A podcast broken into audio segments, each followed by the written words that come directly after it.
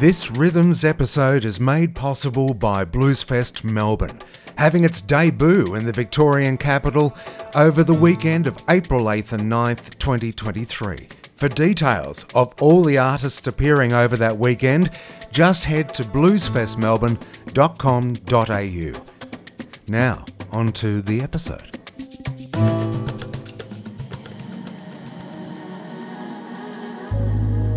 Hi, I'm Brian Wise, editor of Rhythms magazine, and my guest in this podcast is Robert Glasper, whose latest album, Black Radio 3, recently won him his fifth Grammy Award and his fourth in the R&B category. He won for Black Radio 2 and he was also nominated for the first album in that series.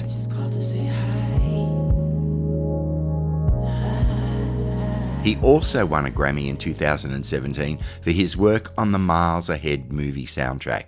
I heard him call out. I heard him call for his mother, and I didn't even call my mother. I wanted to avoid talking about the elephant in the room, the pig on my neck, the devil on detail. While he might have won awards for his R&B albums, Glasper began his career studying and playing jazz, working with some notables in New York before pursuing his own music. His recording career began in 2004 and he's released 10 albums since, mainly on the famed Blue Note label. Glasper will be out in Australia for Bluesfest in Byron Bay, along with Bluesfest Melbourne, and dates in Sydney and Brisbane. I caught up with him by Zoom just a couple of days after he attended the Grammys to accept his award, and he tells a funny story about someone he went to school with overshadowing him at the awards. You almost had a slight wardrobe malfunction there going up onto the stage. Absolutely. my the side of my tuxedo pant had broke earlier, so I put a paper pin, a paper clip, I mean a what safety pin in it Yeah. on the way to the Grammys. And then when I ran when I was running up to the stage, the safety pin broke off or some shit. So my pants started falling down. It was amazing. Everything was happening. You seem genuinely surprised, which surprised me because you've won four Grammys before, but you were a little bit almost lost for words. But I didn't think I was gonna win that one because this is the first time I'm going up against like powerhouses of this nature in that category. You know what I'm saying? Like I've never gone up against a Chris Brown. I you know, I've gone up against some some dope people, but this was like Chris Brown and Mary J. Blige, and I figured one of them was gonna win it. Because Mary, especially I thought honestly, Mary, I thought Mary J was gonna win it because her record it was so much press behind it, and it had it, ju- it was a movement, and it was you know the the the messaging behind the album, and you just saw it everywhere. And she was really pushing it and marketing it. It was like a big movement. So I figured I'm like, Mary's gonna get this one. You know what I mean? Uh, I was I was just happy to be nominated in the category. So when they called my name, I was like, oh snap! like, Well, well done. absolutely. I Thank think you. I think you got all the important thank yous there, including your family, which was was great. Yeah, and that, that's what's funny too. Like people don't realize when you go up there to win a when you win a Grammy, you go up on a stage, everything just leaves you. Like one time, I brought my phone up, you know, because I I, re- I wrote my thank yous in my in my notes, and I forgot my code. I forgot the phone code. Like literally, everything leaves you when you go up there. That's why people actually do paper. You know, have a piece Yeah. of so you don't remember your phone code. You can just read. But I I so didn't think I was going to win. I didn't even think about the thank yous. You know, this Well, well done. Listen, does it make a difference to your career? I mean, you were you were already very well known before you won your first Grammy, I guess. But what sort of difference does it make to you as a performer and a producer and and that? Does it really make a big difference? Um, yeah, saying, I mean, it makes a difference in, in every aspect of it because it just puts you at a different tier. You know what I mean? People respect. It's like it's like being a having a favorite b- basketball team, but when you say when you can put three-time NBA champion behind mm-hmm. it, that's that's different. Everything goes up at that point. You know what I mean? So if I can say, "Oh, I'm a I'm a I'm a one-time Grammy winner," that's great. But when you hear five-time Grammy winner, everything changes. You know what I mean? So there there's certain doors you can knock down that you couldn't you can't knock down when you don't have any Grammys. And then the more you get, the more of a, of a stepping stone you go on top. And when you the, the higher you go, the more people you can bring with you, the more people you can inspire. You know what I mean? The more people, the more the more the, the Grammys themselves open up. Especially when someone like me wins like that, it opens up the Grammy door and and lets people in who are not in a box. you know, yeah. I wonder what it's like to win 32 Grammys, like Beyonce or someone like that. Did Beyonce win 32 Oh, now? You know, I think she's she's up to 32 now at least, over 30. Yeah, she's, won the most Grammy. I was there when she got her when she won that. She when she got the last Grammy to make her the most decorated Grammy winner of all time. So she has the most of all time. And what's crazy is I went to high school with Beyonce. You know what I mean? Really? In So- Texas? in Texas? Yeah. In Houston. Yep, we went to the same high school. So it's it's crazy. You got to understand my point of view like that. It's like, yo, we were just in the lunchroom singing and, and messing around, playing. You know, now you know you, you have like 98 Grammys. It's crazy. That would be really annoying at a school reunion when you go back with five Grammys and somebody turns up with more than 30 to overshadow you, wouldn't it? It's like, oh, five Grammys. That's adorable.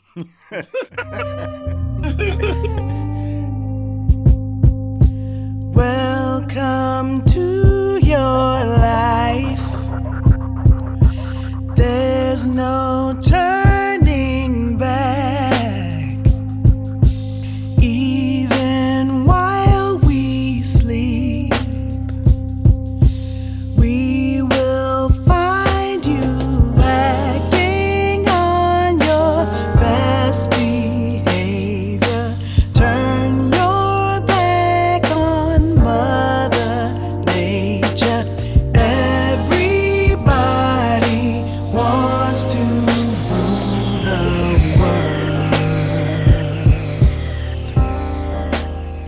Black Radio 3, of course, in the best R&B category. You mentioned some heavy names there. Can you talk about how R&B has evolved over the decades? Because it's it, it's really changed, hasn't it? Yeah, absolutely. Like, you know, I, I feel like, and that's what I was saying before, it opened up a lot. It's not to toot my own horn, but in general, R&B changed in general, just in the world, because, you know, so many people are mixing, you know, hip hop, R&B and jazz together. And that, that sound has like stretched the R&B world. And when Black Radio won the first Grammy for R, uh, um, R&B Album of the Year in 2012, that opened the door in the Grammy world a little bit to make like, oh, okay, so R and B doesn't have to be a certain kind of thing. Robert Glasper just won it. It opened up that door. So then you have people, great artists like Snarky Puppy Band being in that same category. Hiatus Kaiyote, you know, shout out to Hiatus Kaiyote being in category. You know, all these bands, the internet, all, these bands, bands now, because my band, the Experiment, won that Grammy. So now all the other, all these other bands are being nominated in that category, and it's slowly opening the door, opening the door, just making it um, more accessible for people who do music outside of the regular box of R&B to be nominated. Which is why, because of Black Radio, they put in a category called progr- progressive R&B. You know what I mean for. R&B music that doesn't sound like the normal, you know, which is normally what I what I'm in, progressive R&B. But they moved it. They because you know when you when you put your your your album or song into when you submit it to the Grammys, you submit it to where you want it to be. But they have the power to then move it to where they think it should be. So I I, I put my album in progressive R&B, but they moved it to traditional R&B. You know what I mean? Well, you started off playing jazz many seems like many years ago, 20 years or so ago, but you don't have too many boundaries in your music anymore, do you? Or you haven't over the years, have you? Yeah, I just know. Yeah, because even even when I did my straight ahead jazz, it was my brand of what straight ahead jazz is, and it was you could hear if you listen to it all the way through, you could hear the interludes, the hip hop interludes that I have in there, little bitty snippets of songs in between the jazz songs that lets you know what my vibe is, and then I those snippets became songs after a while, and you know, so it was very very like a thing that grew you know but but i've always you know depending on what i'm trying to do because i have you know sometimes i want to make just a jazz record and i've done that and sometimes i want to make a jazz record that has overtones of hip hop and overtones of r&b i've done you know so there's different shades different colors all kinds of things you know um, when i want to blur you know but my my natural thing is to just be me one and, and it's just it's everything you know what i mean so it's like it's just like a it's like a painting you know it's like that painting behind you kind of you know it's like Um, it's it was interesting to see the celebration of the 50 years of hip hop because you tend to forget just how incredibly influential that music is and how important it is in America, how big it is. Absolutely, absolutely, so important. And I'm I'm a child of of hip hop, and I've been blessed to and and on the on you know on the Grammy show they did the Roots did the 50th anniversary. Um, and when I first went to New York, I was playing with the Roots for years. You know what I mean? I was I was pretty much a root. I was in the band, and I was playing the years. So that's how I really learned how to play hip hop, playing with the Roots and all their special guests. And then I, you know, also being in the studio with Q-Tip and Common and you know Mos Def and all these different art. Being in the studio with J Dilla, you know what I mean? Being at his house and jamming with him and stuff like that. So I've I went to the hip hop school with some pretty good teachers. You know what I mean? Where did it start? I mean, they, they talked about Grandmaster Flash, of course. Everybody cites that. They're kind of earlier antecedents to, to, from your knowledge. Hip hop Mm. in the Bronx. In the Bronx? Bronx for, for sure. And hands down, it started in the Bronx. They would throw these parties and DJs. It was really about the DJ. The DJ was the the main thing. Now it's the, there was a DJ and then there was a person that was the hype man. And so the DJ would cut these break beats, find the find the part in the record where it's just the beat and no lyrics or anything, and just repeat that part, right? And then the the, the master of ceremony, who is like the hype man, the MC, would say little phrases. Give it up for DJ so and so. So you know, and hype up the DJ while the DJ made that kept looping that thing. And that's kind of that that's literally where hip hop came from. And then the the master of ceremony would start saying more things to hype up the DJ, but make longer phrases. It's DJ so and so in the room. Everybody put your hands up. Eh, you know what I mean? That that's literally how it started. And that started in the in the Bronx. And so, Yeah. what year are we talking about? We mentioned Grandmaster Flash. So, what year would it be? Back Grand- early seventies? That first part was 1973 at a party in the Bronx. Master Flash's little sister. That's where that very thing first started, and then it started sprinkling and going through the years. But by the late 70s, it became like this is the, this is the thing that everybody's doing in the late 70s.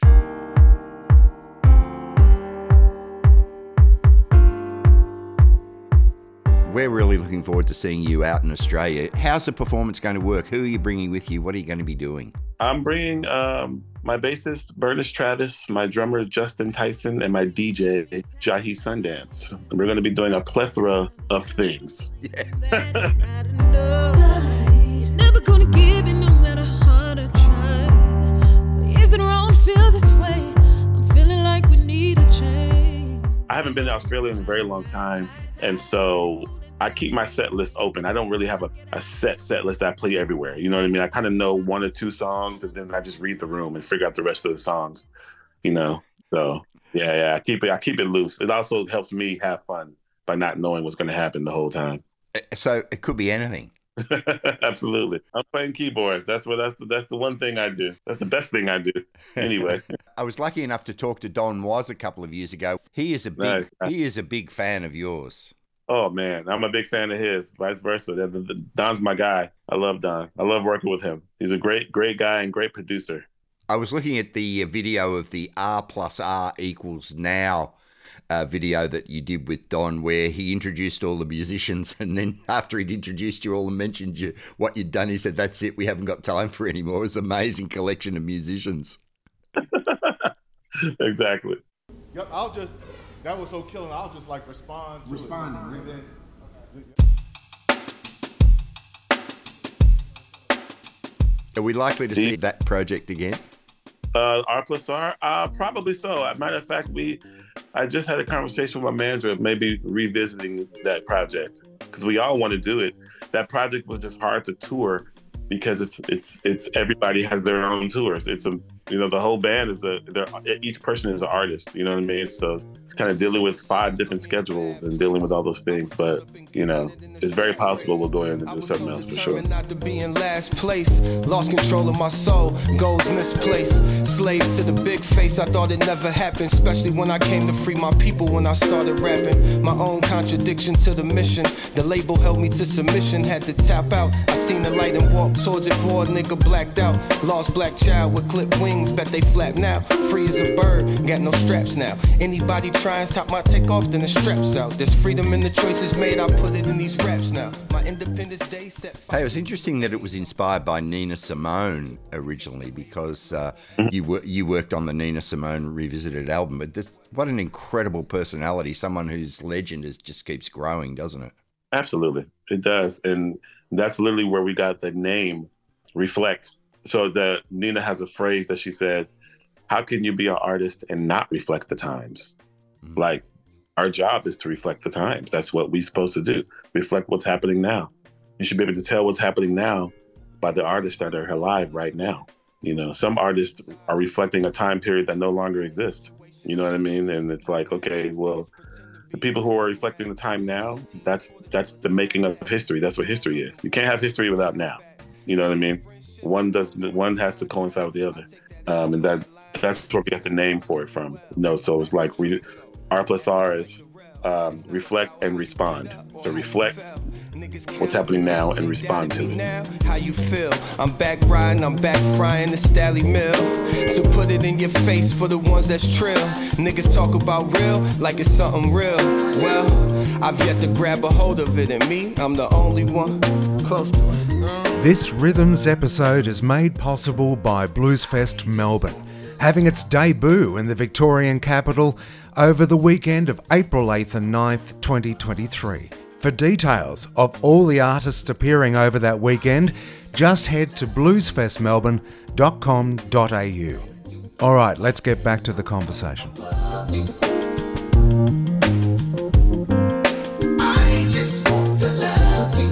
One more thing I'd like to ask you about, if you've got just time for a minute. Another Grammy you won was for the Miles Ahead soundtrack yeah. that you worked on, and I have to say, I was lucky enough to see Miles perform a few times. I would say that he is the cool. He was the coolest musician on the planet. He is like the oh, coolest. He's still the coolest. I always say the epitome of a walking middle finger. If a middle finger was a person, for sure. And you got to sure. work. You got to work with Wayne Shorter and Herbie Hancock on that project, and Gary Clark Jr. But you got to work with them. You know, people who work with Miles, compose your own music as well. That must have been an yep. amazing experience. It was super amazing, and just you know, I love to learn. I love to listen. You know, when so when masters like that are around, my favorite part was just being in the back room while they're sitting together talking, while they're talking, and just me just sitting there on the side taking it all in. You know what I mean? Because yeah. that priceless. The music is great, but the banter behind the scenes and the stories and their talking is is is even better.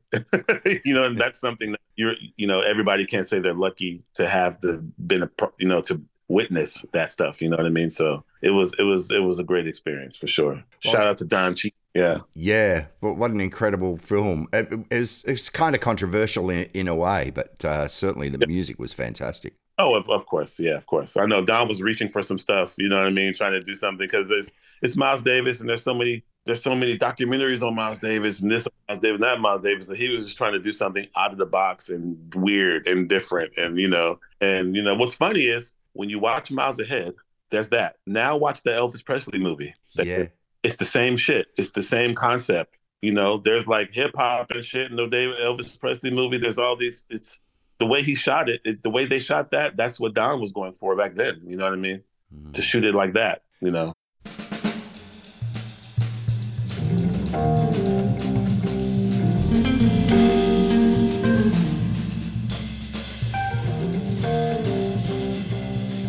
It's interesting hearing all those albums. Sort of, uh, I know it's the 50th anniversary of Nefertiti. Uh, was last month, and um, you know when you listen to the albums like Jack Johnson and Bitches Brew and In a Silent Way, how contemporary they still sound. It's incredible, isn't it? Absolutely, absolutely. And the thing about Miles is too, I think his his music sounds more contemporary than most cats. They sound contemporary because Miles uh, purposely wanted to use young cats, young guys. You know what I mean? The young guys because they have the fresh ideas. You know what I mean? They were going to play the fresh stuff, the fresh stuff. Most guys in that world, in, in, in most in most genres of music, they're they're using people their age. You know what I mean? They're like, oh, well, I'm 40, so I'm, my band's gonna be 40. But Miles is like, no, I'm 45, and my rhythm section is gonna be 19. you know what I mean? Yeah. And and that's why his music it, it lives longer. It's it sounds timeless because he just had, and everybody he used ends up being a fucking genius. So he he just had a, a thing for really knowing who who to pick and who to have behind him. You know.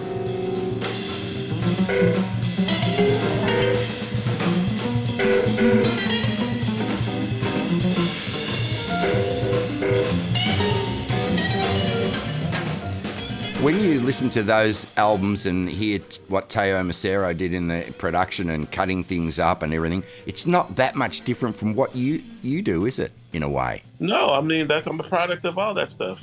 You know, I'm literally a product of that stuff. All that stuff has influenced me.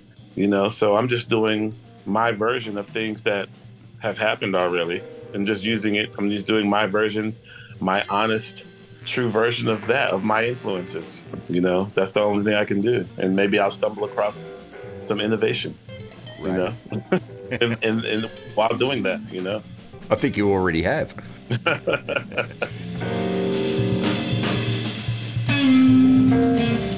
hey, listen, it's been fantastic to talk to you. Thank you very much for your time. You have a great trip over, Robert. Really looking forward to seeing you here. See you later. All right, bro. Thanks. Bye.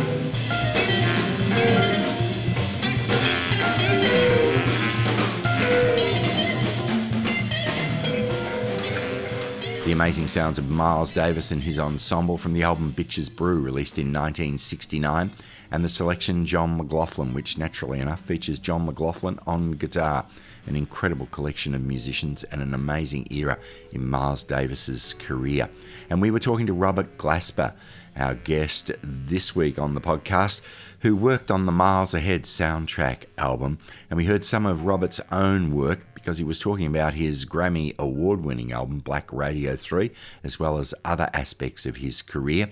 We heard Reflect and Reprise from his project R&R Equals Now, and some tracks from Black Radio 3, that Grammy award winner, Out of My Hands featuring Jennifer Hudson, Everybody Wants to Save the World, you'll be familiar with that song, performed by Lalah Hathaway, Donny Hathaway's daughter, in tune from Amir Sulaiman, and High featuring India RE. Well, I hope you enjoyed the podcast this week. Robert Glasper will be in Australia in April, touring and appearing at Blues Fest. Hope you can join me on the next Rhythms podcast. If you want to know anything more about Rhythms, just go to the website rhythms.com.au.